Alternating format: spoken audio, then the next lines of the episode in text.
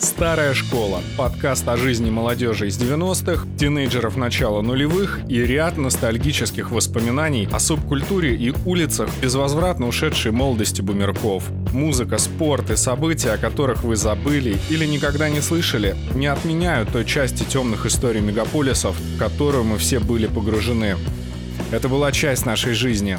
Приветствую вас, дорогие слушатели-подписчики. Старая школа помощников. 27 эпизод. Очень рад всех видеть. Но прежде чем его начать, э, хочу напомнить, что мы есть на платформах Apple Podcast, Google Podcast, CastBox, Яндекс.Музыка, VK подкасты, ну и даже э, в Spotify мы тоже есть. Для тех, кто слушает нас, например, в Соединенных Штатах, а, России и других странах, не касающихся Украины, потому что в Украине, к сожалению, пока Spotify а, сервис подкаста, увы, не запустил. Но я надеюсь, что это ненадолго. В целом, сегодняшний эпизод также хочу ознаменовать тем, что у нас на YouTube-канале помощников Ильевская, ссылка в описании. Есть еще видеоверсия наших подкастов, то есть теперь вы можете не только слушать, но и видеть а, все это в YouTube, как происходит общение. И скажу вам больше, что когда я общаюсь с гостями, а, так или иначе происходит редактура так называемая, и монтаж аудиоролика. А вот в Ютубе это максимально, на самом деле, полная версия со всеми оговорочками, пересмешечками и прочими. Поэтому, если вам интересна более полная версия, хотя и эти версии тоже достаточно полные, то вы можете все это видеть на YouTube. А, так сказать, а, без цензуры. А сегодняшний гость нашего подкаста человек знаковый, видный, и не буду скрывать, что этот эпизод для меня, наверное, все-таки является определенной чертой, не итоговой, но, скажем так, есть что подвести э, и в качестве 27-го выпуска, но и вообще в целом э, той риторики, которую мы вели на протяжении определенного количества выпусков, и так или иначе мы обращались к истории Там-Тама, уникального клуба, и вот этот человек, который у нас сегодня в эфире, он на самом деле этот клуб, по сути, и создал, является его отцом-основателем, а помимо этого также является глыбой из э, русского рока, э, которая имела самое прямое отношение к группе «Аквариум» э, самого первого состава. И не буду долго тянуть. В гостях у старой школы сегодня Всеволод Гакель. Всеволод, здравствуйте. Здравствуйте, Александр. Буквально вчера читаю пост Андрея Машнина, от 2 февраля, э, где написано следующее. Как известно, по факультетам в рок-клубе распределяли посредством беретки Гакеля. Каждому вновь прибывшему она шептала на ушко, куда ему следует поступить. Вот такая вот история. Никогда в рок-клубе не состоял в качестве функционера. То есть я был всего лишь членом рок-клуба, самым, самым, самым, который вот где-то зарегистрирован, получил удостоверение, никогда не принимал участия ни в каких комитетах, направлениях кого-то куда-то, советы и прочее, прочее. То есть вы считаете, что вы никому никаких э, советов не давали? Это, это факт моей биографии. Я не так считаю, этого не было. Хорошо, тогда пусть этот вопрос останется на совести Андрея Машнина. Вот. А меня интересует какой вопрос. А Поскольку вы имели отношение к Ленинградскому рок-клубу, э, и я этот вопрос э, периодически изучал, общался с его участниками, э, я заметил такую особенность, что в Википедии, например, написано, что он закрылся в 90-х годах, но многие очевидцы и бывшие участники отмечают то, что это произошло гораздо раньше. Я не знаю, я не следил за деятельностью рок-клуба. А по вашим ощущениям и воспоминаниям, вы же когда-то там время более часто проводили? Нет, я никогда время не проводил. Дело в том, что клуб не был местом времяпрепровождения. Клуб – место, в котором проходили концерты. В последние годы его существования крайне редко. И я бывал на каких-то отдельных концертах, э, наверное, чаще на сцене этого рок-клуба, нежели просто ходил на концерты, чтобы любопытствовать, кто там играет, кто был принят в эти клубы, э, в члены клуба и прочее. А вы можете сейчас вспомнить э, один из наверное, последних концертов, когда вы либо выступали, либо, предположим, вы просто пришли на концерт, а, просто послушать музыку. И для вас это прям вот пелена с глаз упала, и стало очевидно, что, ну, судя по всему, наверное, это все. Нет, это было... Мои были внутренние решения. В первую очередь я ушел из группы окончательно. Я несколько раз уходил, окончательно ушел в 1988 году, в ноябре, и никогда не приступал порог рок-клуба. Мне не был интересен ни с какой стороны, кто в нем играл, зачем играл и почему играл. Я ушел из группы и, как следствие, э, фактически я не уходил из клуба так, чтобы разорвать там какой-то членский билет и прочее. Я просто туда больше не ходил.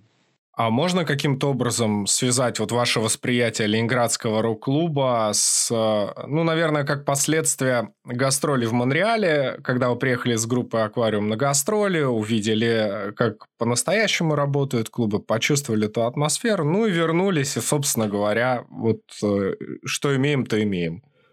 Нет, никак связать невозможно. Я э, убегал из этой сферы, убегал в течение трех лет, с 84 ну, с 80, да, с 84 по 88 год, три с половиной, четыре года. Уходил из этой сферы. Она мне перестала быть интересна, она перестала меня питать, чем бы то ни было. Время от времени я возвращался в группу, мы там что-то пытались, играли какие-то концерты, что-то пытались записывать, а, и потом я окончательно ушел оттуда и оттуда и не предполагал никакой деятельности возвращаться. Но случайным образом вернулся в 91 году, открыв клуб, открыв клуб там там. Монреальские клубы, я там был один блюзовый клуб, в который мы зашли один раз.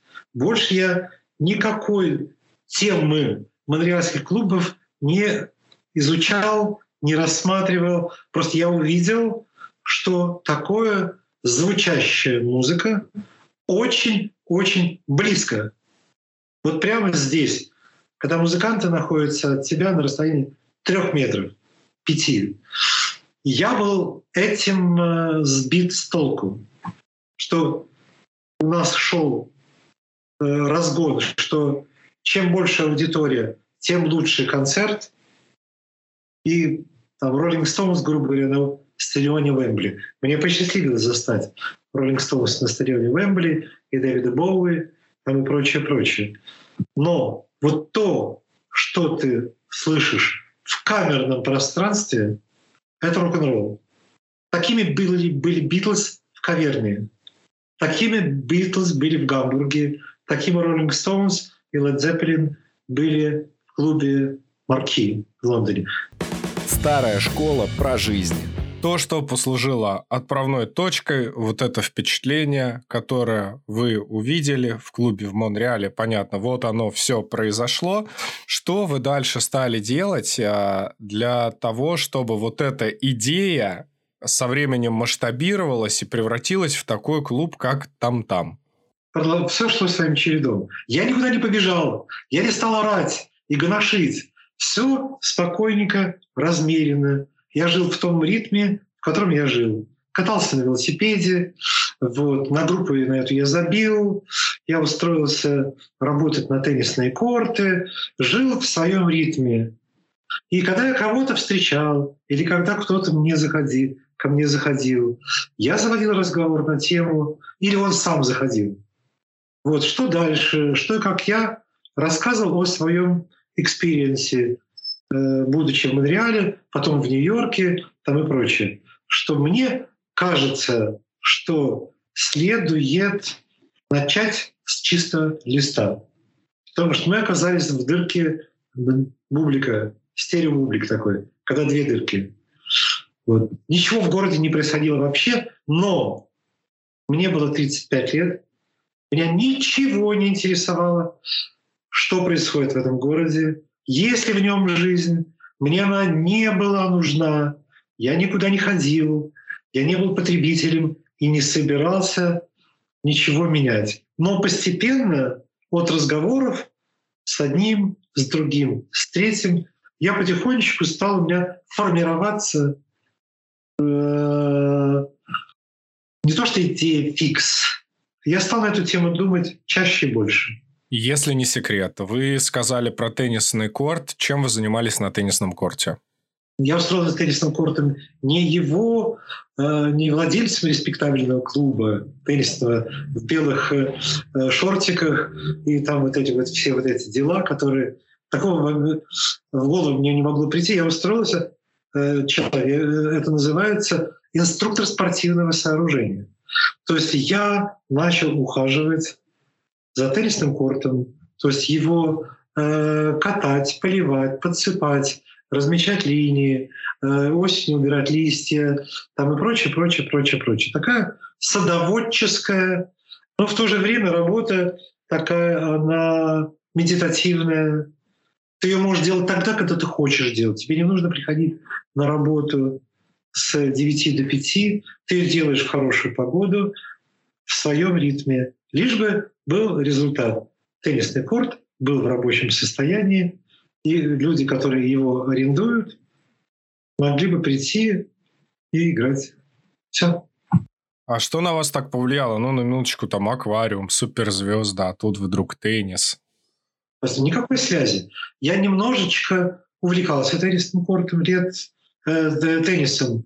Увлекался лет с 30. Так, чуть-чуть пытался играть. Даже там занимался э, немножечко. У меня была прекрасная тренер, девушка, которая обучила меня э, элементарным азам. Я стал получать удовольствие от собственного движения, э, и сейчас получаю, э, что когда ты что-то делаешь, главное научиться делать это правильно.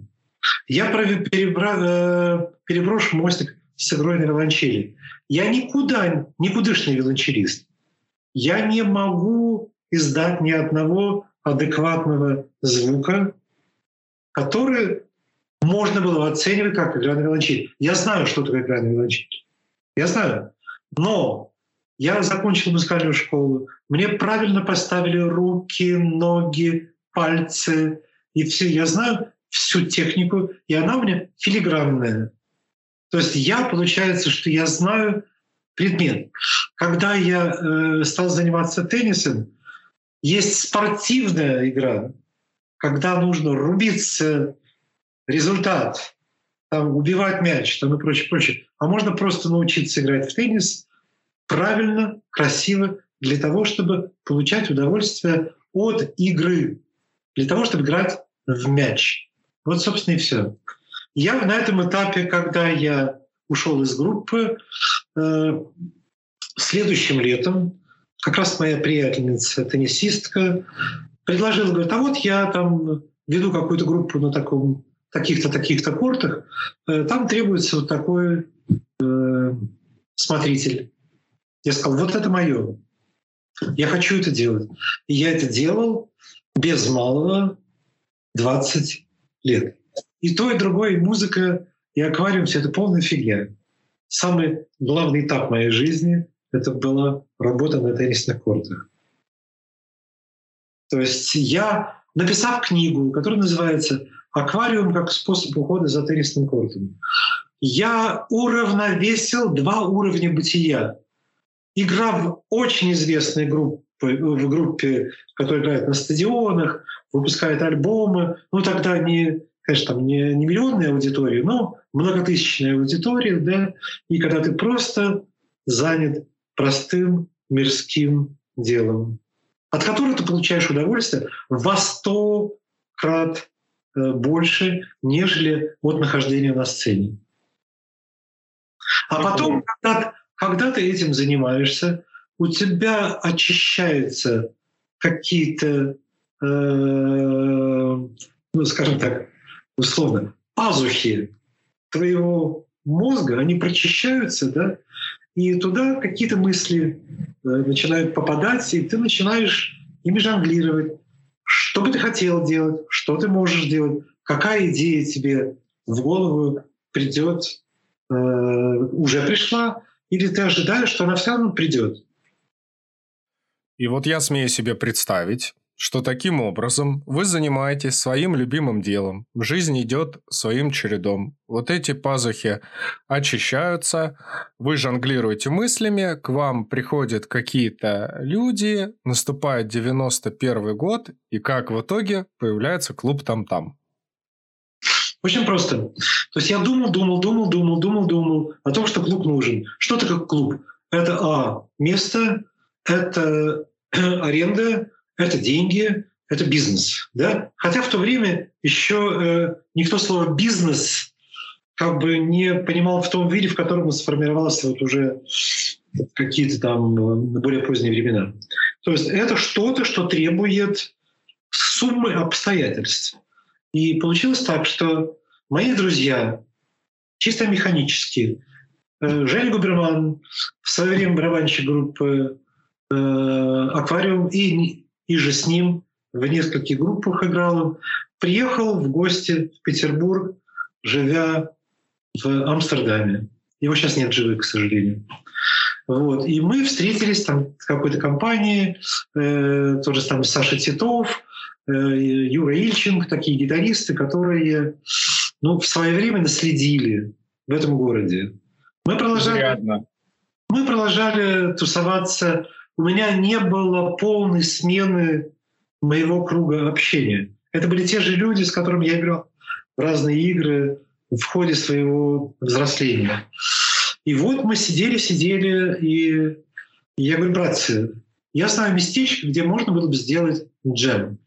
По случаю приезда э, Жени Губермана, давайте устроим джем. А местечко это такой был Василиостровский молодежный центр, э, с председателем которого меня познакомил в свое время Андрей Отряскин, это тоже гитарист группы «Джунгли», и потом э, э, рассказал про него. Потом меня привел туда Паша Литвинов, это перкуссионист группы «Аукцион», который привел туда и познакомил меня с председателем этого молодежного центра. И я со своей идеей Прихожу к нему и говорю, Саша, вот у меня есть несколько друзей-музыкантов, мы хотели бы устроить концерт. На каких условиях? Он говорит, ничего не нужно, у нас зал стоит пустой. Если вы привезете какую-то аппаратуру, играйте сколько хотите. Мы провели этот джем-сейшн блюзовый, на который приехал еще такой Никита Зайцев, который впоследствии играл в группе ДДТ. Э, гитарист. Э, мы с ним учились вместе в музыкальной школе. Ну и бла-бла-бла. Там все вот эти люди такие. И пришло человек 50. Хорошо провели время, поиграли часа три с кем-то в разных сочетаниях. Чего в этом городе не происходило очень давно, со времени появления этого пресловутого рок-клуба.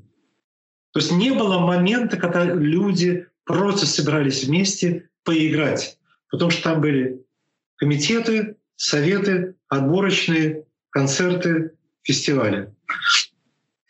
Вот. И через 2-3 недели мы решили повторить по случаю отъезда Жени Губермана на родину в Амстердам. Он к этому времени получил там гражданство и прочее. То есть мы устроили такой же концерт, но уже свистнули Пришло человек 100, вот, и все получили огромное удовольствие. Я увидел, я создал прецедент, что в этом городе, в котором ничего не происходит, есть потребность в общении музыкантов. Есть потребность в месте. А ты в каком городе, кстати? Я в Киеве. В Киеве. Э, есть потребность в том, чтобы на городе должны быть места, в которых люди, а, с удовольствием играли бы друг с другом, и, а другие люди приходили бы это послушать. Собственно, вся элементарная фига. То есть это просто вот, надо были пальцы сложить вот в, вот в такую дулю. И все. После этого я Саше говорю, Саша, что нужно делать для того, чтобы нам еще, допустим, такие концерты сделать систематическими? Вот ничего, если хотите делать, делайте. Потому что это были посткомсомольские молодежные центры, которые создавались, а, ну, ну, скажем так, постфактум, после распада комсомола, наверное, он еще был жив.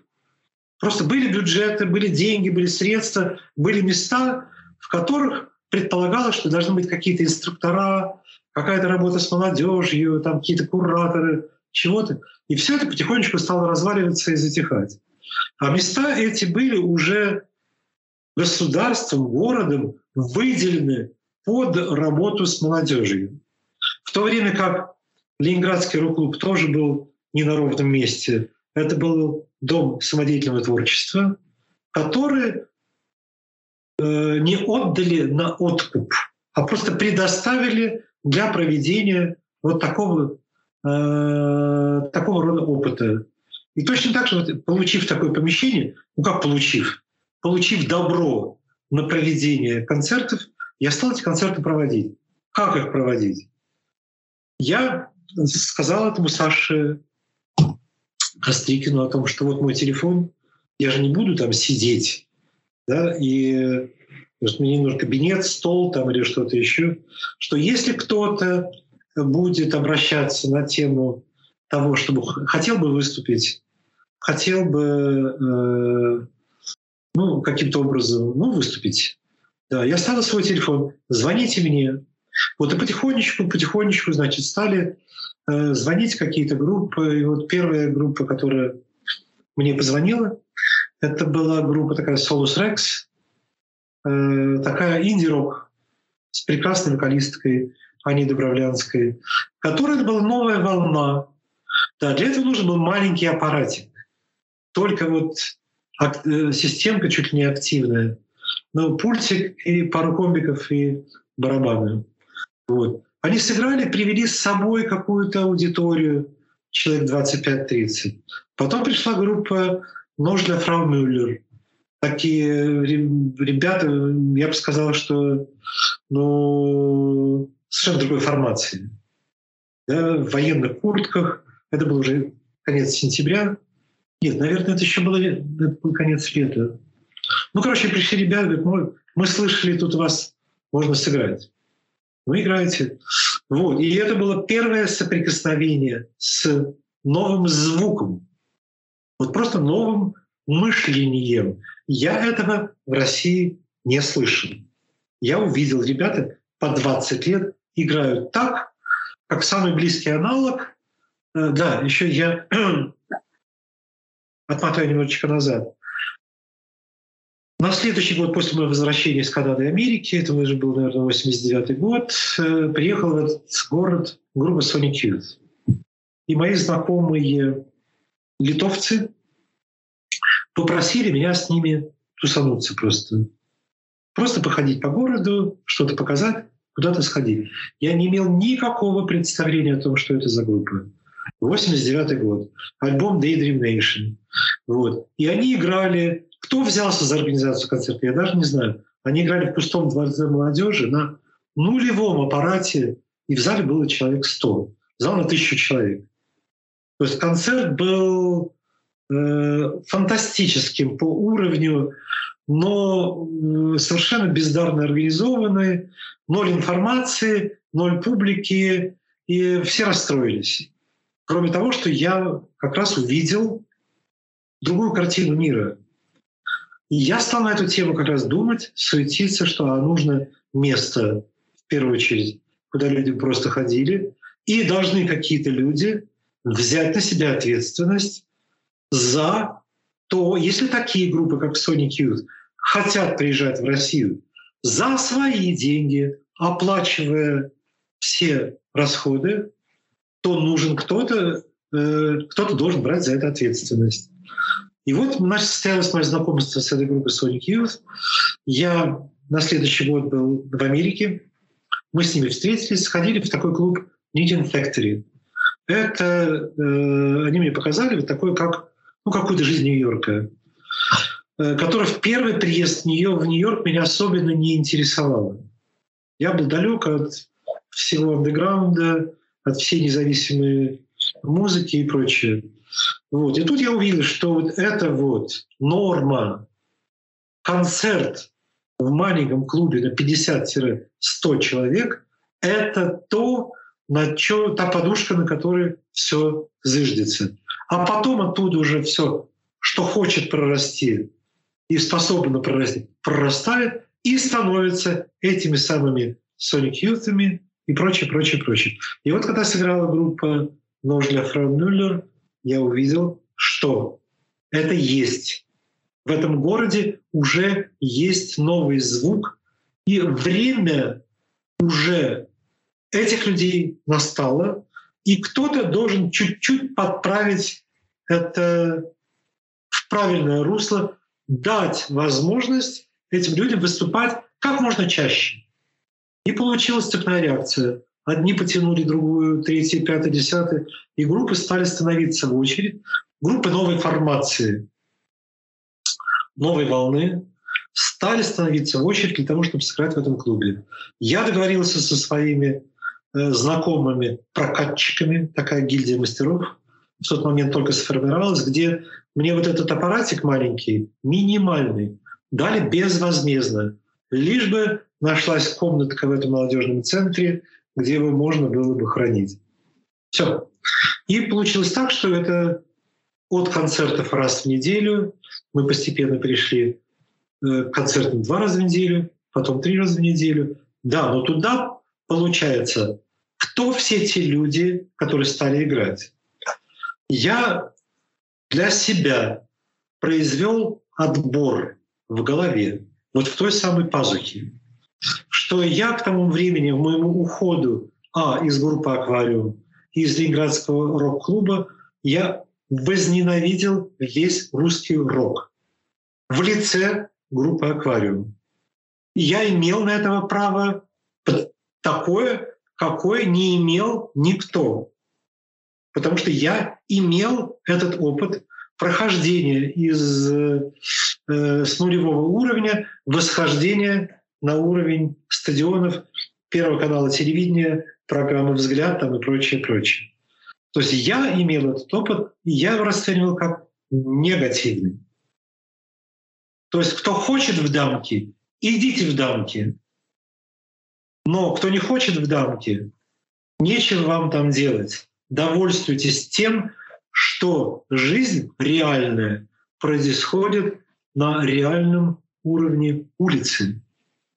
То есть если улица, улица это не только мордобой, да, и не только наркотики в подъездах и прочее. Улица — это огромное количество молодых людей, которые ждут, куда бы пойти, лишь бы такие места стали появляться. То есть они в подъездах двигаются, э, курят гашиш э, и, там, и, там, и прочее, потому что они выброшены на улицу, потому что им некуда пойти. И что мы имеем сейчас? Картина 21 века. Да? Наверняка и в Киеве так, что город то есть э, количество клубов. Сейчас, ладно, э, после двух лет э, этого локдауна вируса. все немножечко схлопнулось, но не в этом дело. Выбор, куда бы вечером пойти, десятки музыкальных клубов, сотни просто кафе, где можно просто толкаться. Вот у нас сейчас барный бум.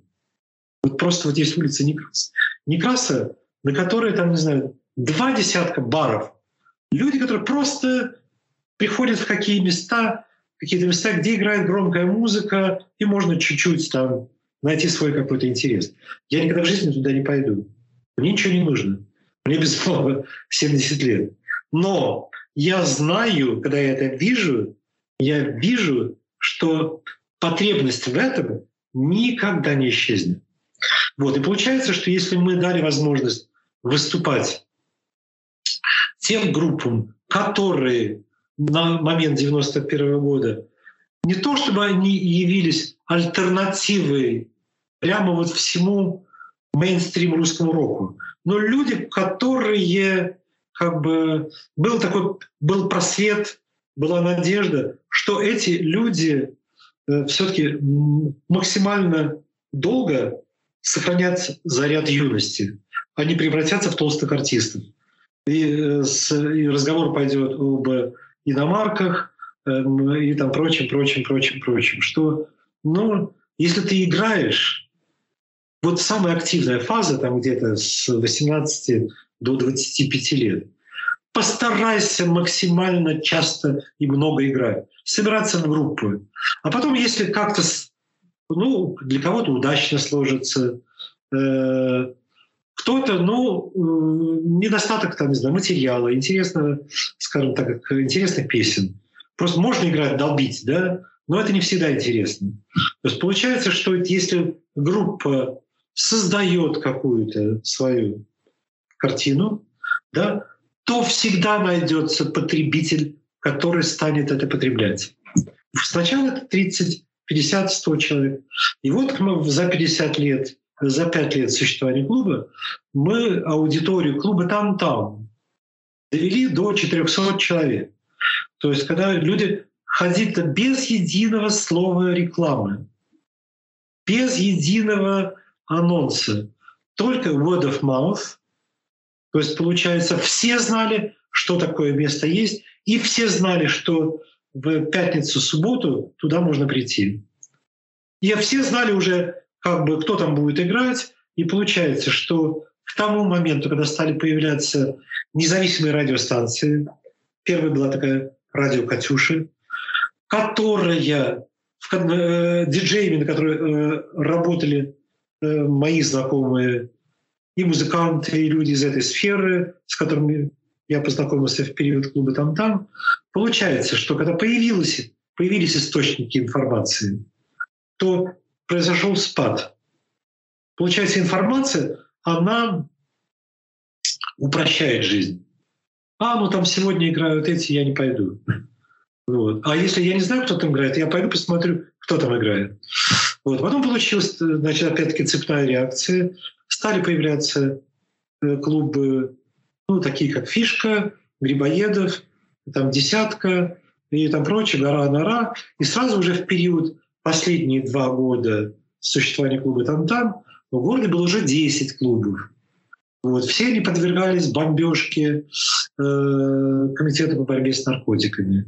И там какие-то были повальные э, обыски. И то, что э, 90-е годы ассоциируются с этим беспределом, это был беспредел как и уличный беспредел, также и беспредел э, разнузданного такого милицейского.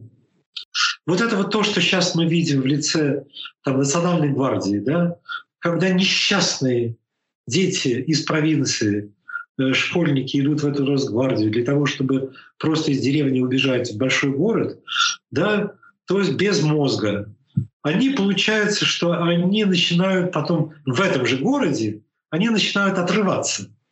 То есть им о них начинают вот не просто кого-то можно остановить, а кого-то можно побить.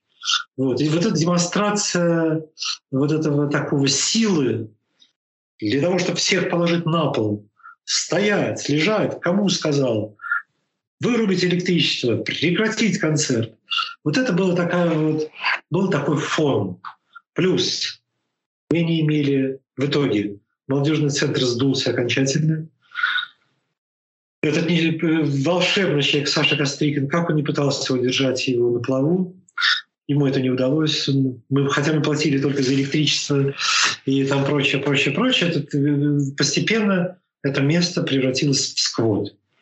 Вот. В, в сквот в самом положительном значении этого слова. Потом, когда у нас начались активные культурные обмены с Германией, наши группы стали ездить в Гамбург, я стал с кем-то ездить. И вот это вот, когда повалили Берлинскую стенку, да, и Восточный Берлин оказался в центре объединенного Берлина, там был рай. Рай в том смысле, что эти сквоты были просто...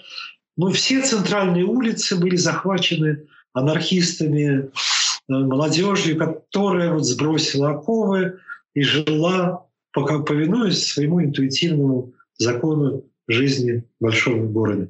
В каждом сквоте был какой-то подвал, кто-то там играл, и какой-то хардкор-панк, какие-то где-то растаманы там и прочее, прочее, прочее. И вот я увидел, когда мы приехали туда, что все те русские группы, с которыми мы приезжали, и те немецкие группы, которые приезжали к нам в клуб там-там, были абсолютно на одном уровне.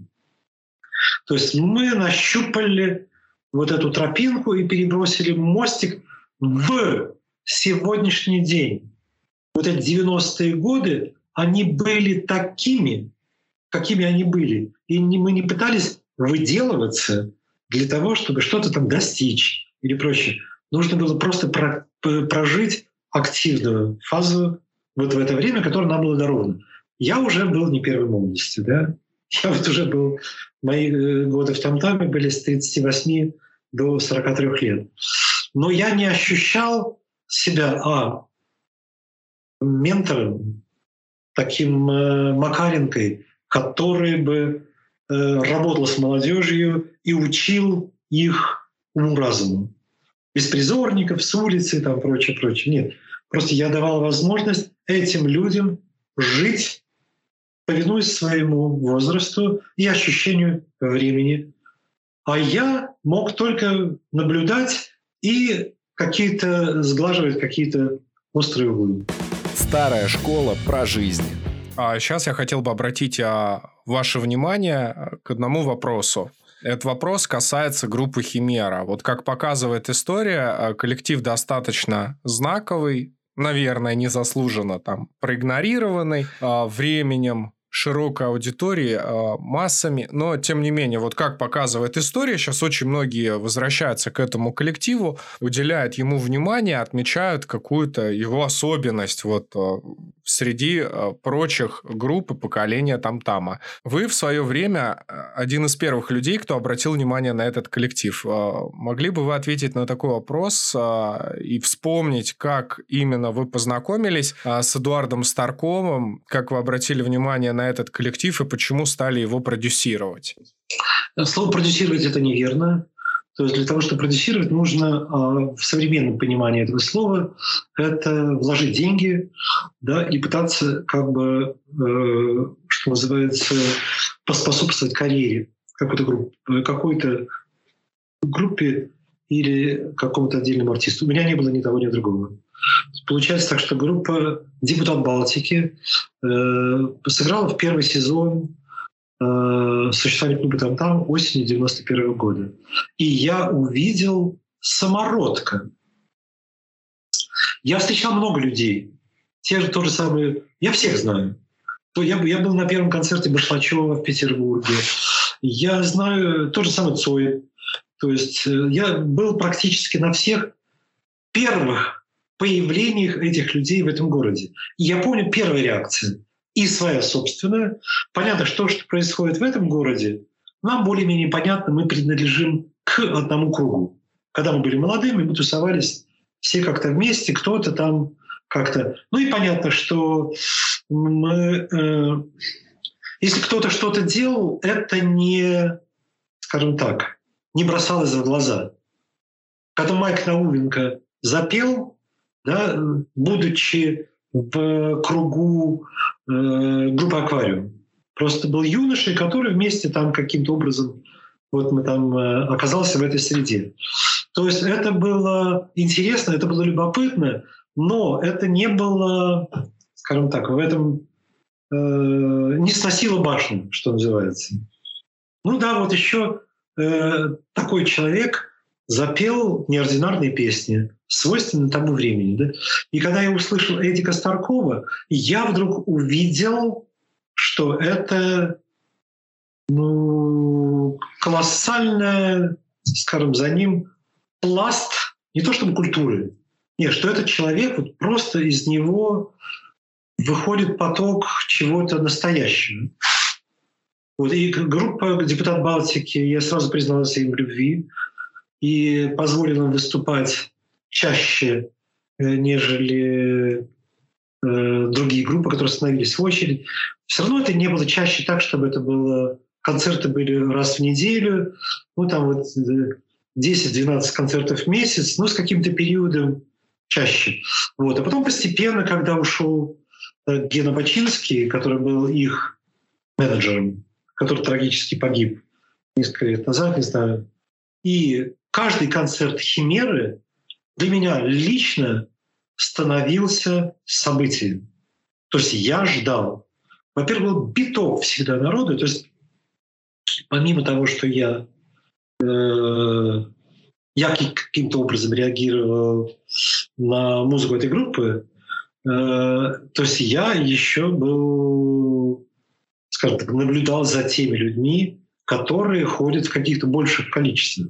В то же время появились вот такие э, группы, как тот самый Король Шут, который стал все я э, такой просто накрыл поляну, стал, наверное, самой кассовой группой да, в России э, той эпохи. Вот. Но концерты Короля и Шута я, я видел, что это бесшабашные парни, без башни совершенно, этот горшок. Но они меня, эта песня, мне ничего не говорили. Лично мне. Когда я слушал песни группы Химера, я просто погружался в какое-то состояние. Вот. И в какой-то момент, к сожалению, я сейчас считаю, что это была ошибка, я им сделал предложение, попытавшись э, принять участие в их судьбе. И это была ошибка. Я ничего им физически сделал. Это был последний сезон. Ну, там там перед закрытием. Это была ошибка.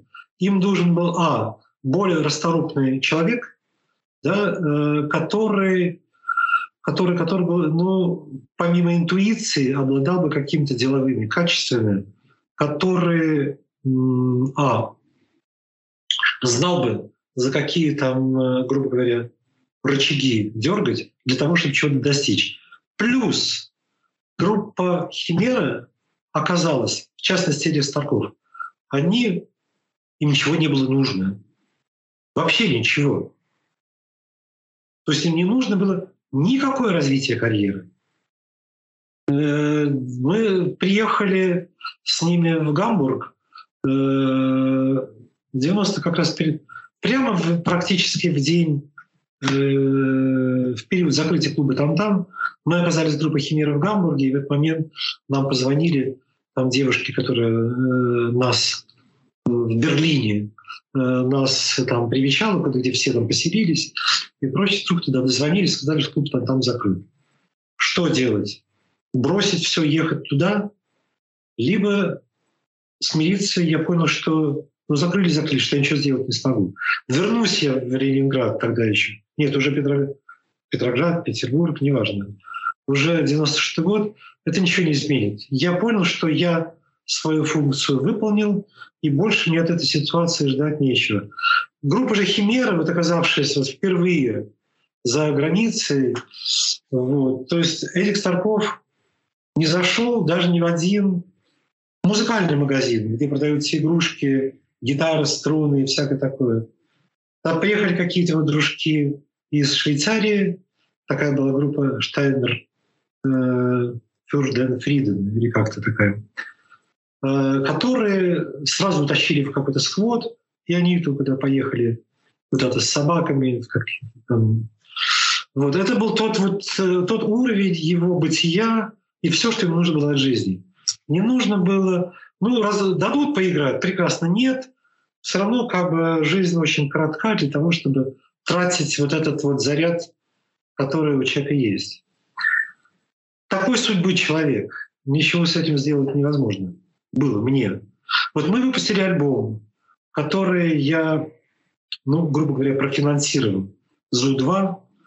Вот. И, ну, это то, что, да, при этом еще в период клуба там-там в году 93 мы записали еще два альбома. Один прямо, прямо в клубе, прямо на бытовой магнитофон. Э, и второй альбом мы записали тоже в студии «Мелодии». Ну, такая она была как бы не основная студия. Вот. И ну, получилось так, что мы это с моей помощью профинансировали. Больше у меня никаких денег не было, и ничего я сделать для этой группы не мог. Мы приехали в Москву на фестиваль «Учитесь плавать», организованной компанией «Фили», в которой играли все группы московские, там «Наив». Да, вот мы, нам удалось как раз уже после закрытия клуба «Там-там» записать один концерт в театре на Фонтанке, который, наверное, имеет такое хождение. Вот. И, ну все, что можно было сделать для них. А потом обстоятельства сложились самым непредсказуемым образом. И Эдик добровольно закончил и свою жизнь и поставил крест на этой группе. Группа это не видится, они не видятся друг с другом.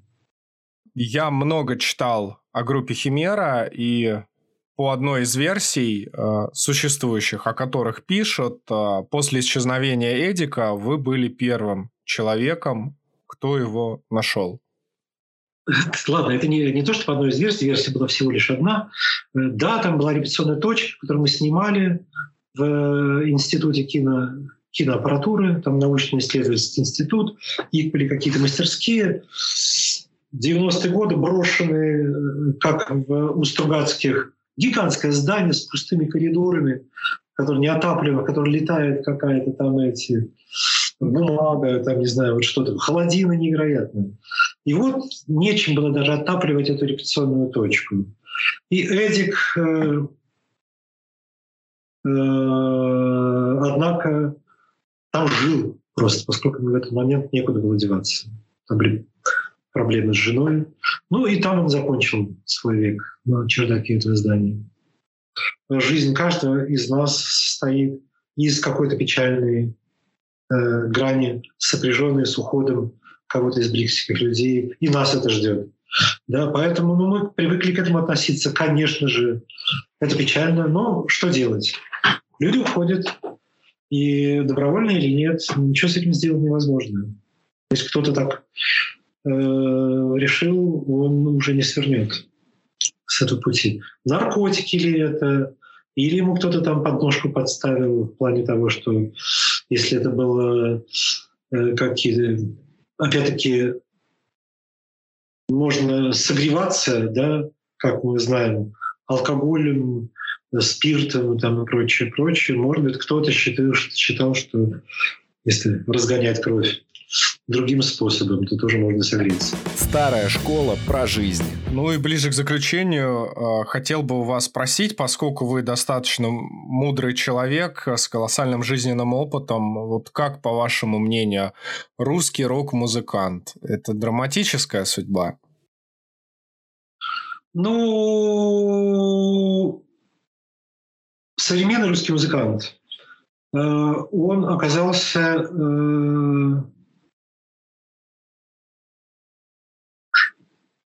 скажем, сам жанр, он пришел в тупик. Получается, если раньше игра на гитарах, и люди, когда собирались в группу, в это был момент а, откровения. То есть в это, это была потребность, это было в этом был э, вот просто вот что-то такое ощущение времени. Потом прошло еще 50 лет, да, ну 40-50 лет, и получается в этом нет ничего. То есть можно собраться в группу, можно купить гитару, любую гитару, пойти на завод, наконец, или пойти там где-то найти какую-то работу, заработать на инструмент.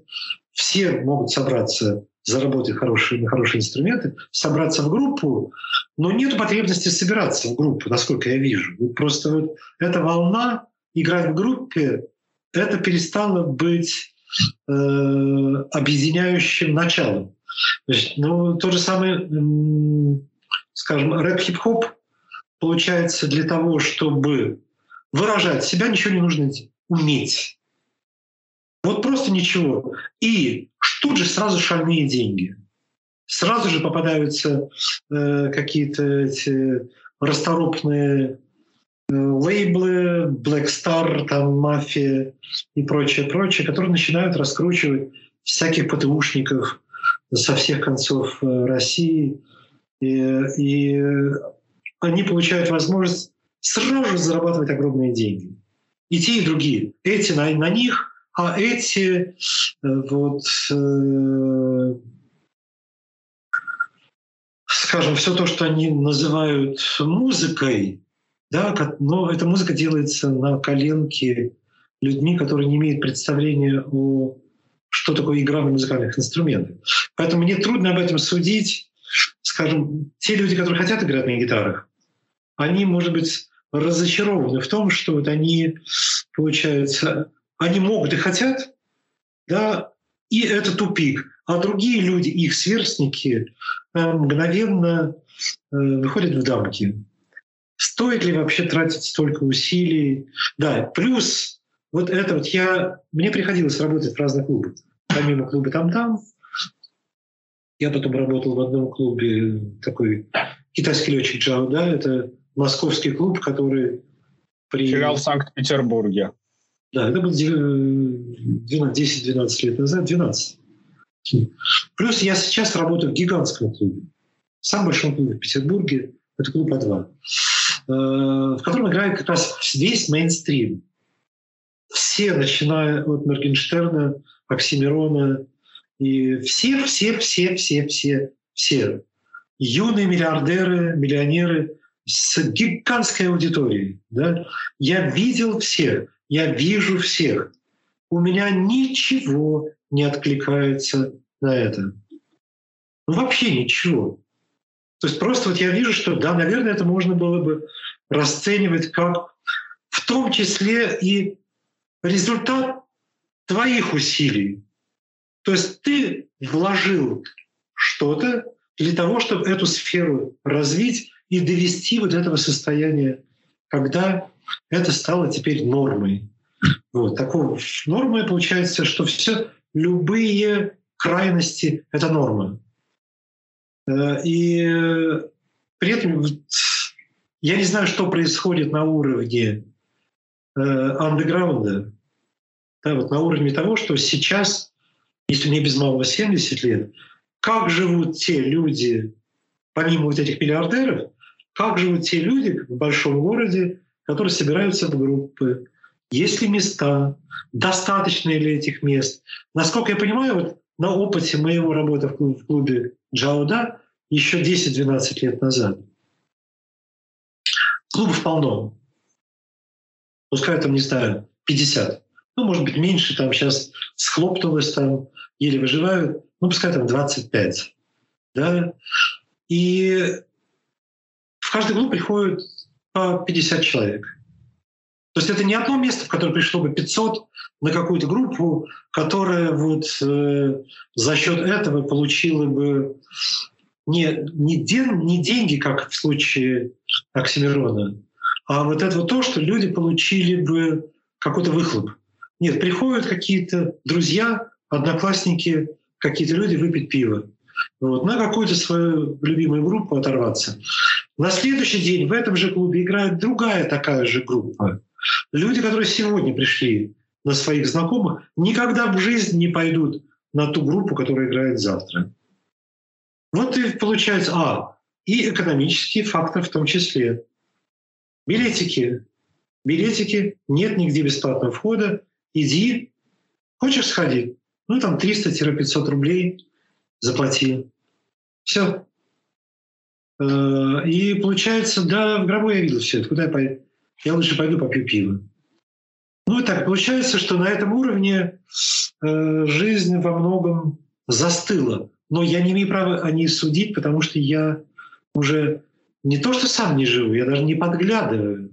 Не знаю, потому что все мои э, новые друзья, относительно новые, 90-х годов, которые были на 20 лет младше меня, сейчас 50-летние дядьки.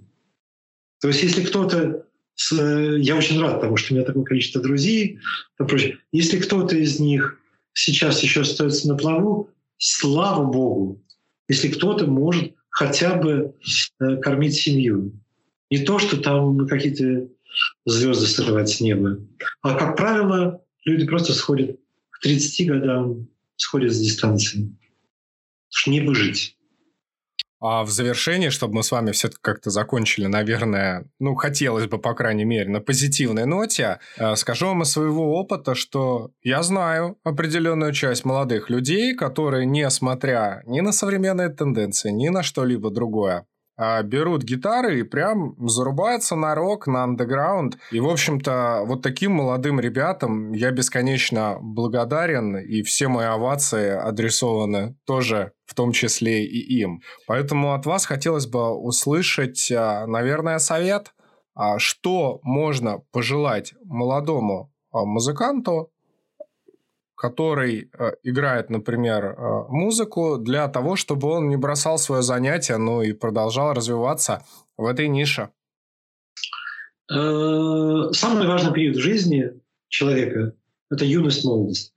Когда человек не имеет никакого опыта, когда он все делает в первый раз, повинуясь им, получив какой-то заряд, услышав какую-то группу или услышав, как какие-то ребята играют, э, э, не знаю, в соседнем дворе, в соседнем доме или где-то, я тоже так хочу, это как там, не знаю, езда на мотоцикле.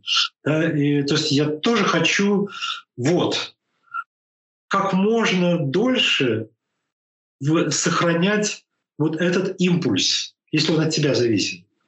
То есть либо можно потом надеть галстук и пойти в, ну, не знаю, в менеджеры офис. звена. Да.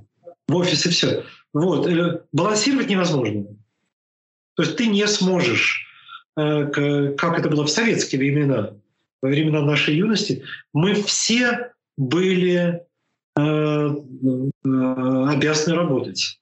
У нас у всех должна была быть трудовая книжка, и мы все, с любимой музыкой мы занимались в свободное от работы времени. Пока мы не стали разряжать это пространство и все-таки вот уходить от этих работ э, пятидневок, уходить все-таки в какие-то сторожа, кочегары и прочее, то, что воспето было, да, уже гимны кочегаров там и прочее, что чтобы работа была бы только ширмой, которая позволяла бы тебе официально где-то числиться, но давала бы тебе степень свободы. Вот сейчас, получается, вроде бы этого не требуется. Да? Иди работай куда хочешь, но попробуй заработать музыкой. Вот это получается, что без менеджера, без так называемого директора, у каждой группы есть директор, как правило, девочка. В новейшие времена это вот такое вот новое занятие для девушек то есть э, директор группы, да, который пытается э, распихать, сделать какие-то демозаписи, распихать по всем ресурсам, там, куда только возможно. Да. Ну и другого пути, оказывается, и нет. Вот э, если мы были в благословенное время, в годы нашей юности, да, когда это было все под запретом, и все, что было запретное, это обращал на себя внимание, и э, можно было как бы не обращать внимания на то, что, как на это реагирует система. Сейчас системе все равно, что ты, кроме того, что кроме блогеров, которых потихонечку откручивают там головы, там и прочее, прочее, прочее, все стали иностранными агентами. Э, надеюсь, в Украине это не так. Вот. В Украине это не так. Очень хотел бы надеяться, что хотя бы где-то это не так. Вот. Но гитаристы, не бросайте гитару. Рано или поздно она, она все равно позовет и захочется играть. Может быть, будет поздно. А я хочу напомнить, что сегодня в 27-м эпизоде нашим гостем был а, Всеволод Яковлевич Гакель, бессменный виолончелист а, группы «Аквариум» и легендарный основатель клуба «Там-Там». Благодарю вас за прослушивание. Хочу напомнить, что мы есть на Apple Podcast, Google Podcast, CastBox, а, Spotify, Яндекс Музыка, Вики подкасты и видеоверсию вы можете видеть на нашем YouTube-канале «Помощник Ильевская». Благодарю вас за прослушивание, благодарю за комментарии и интерес. До новых встреч, берегите себя. Старая школа. Подкаст о жизни молодежи из 90-х, тинейджеров начала нулевых и ряд ностальгических воспоминаний о субкультуре и улицах безвозвратно ушедшей молодости бумерков. Музыка, спорт и события, о которых вы забыли или никогда не слышали, не отменяют той части темных историй мегаполисов, в которую мы все были погружены. Это была часть нашей жизни.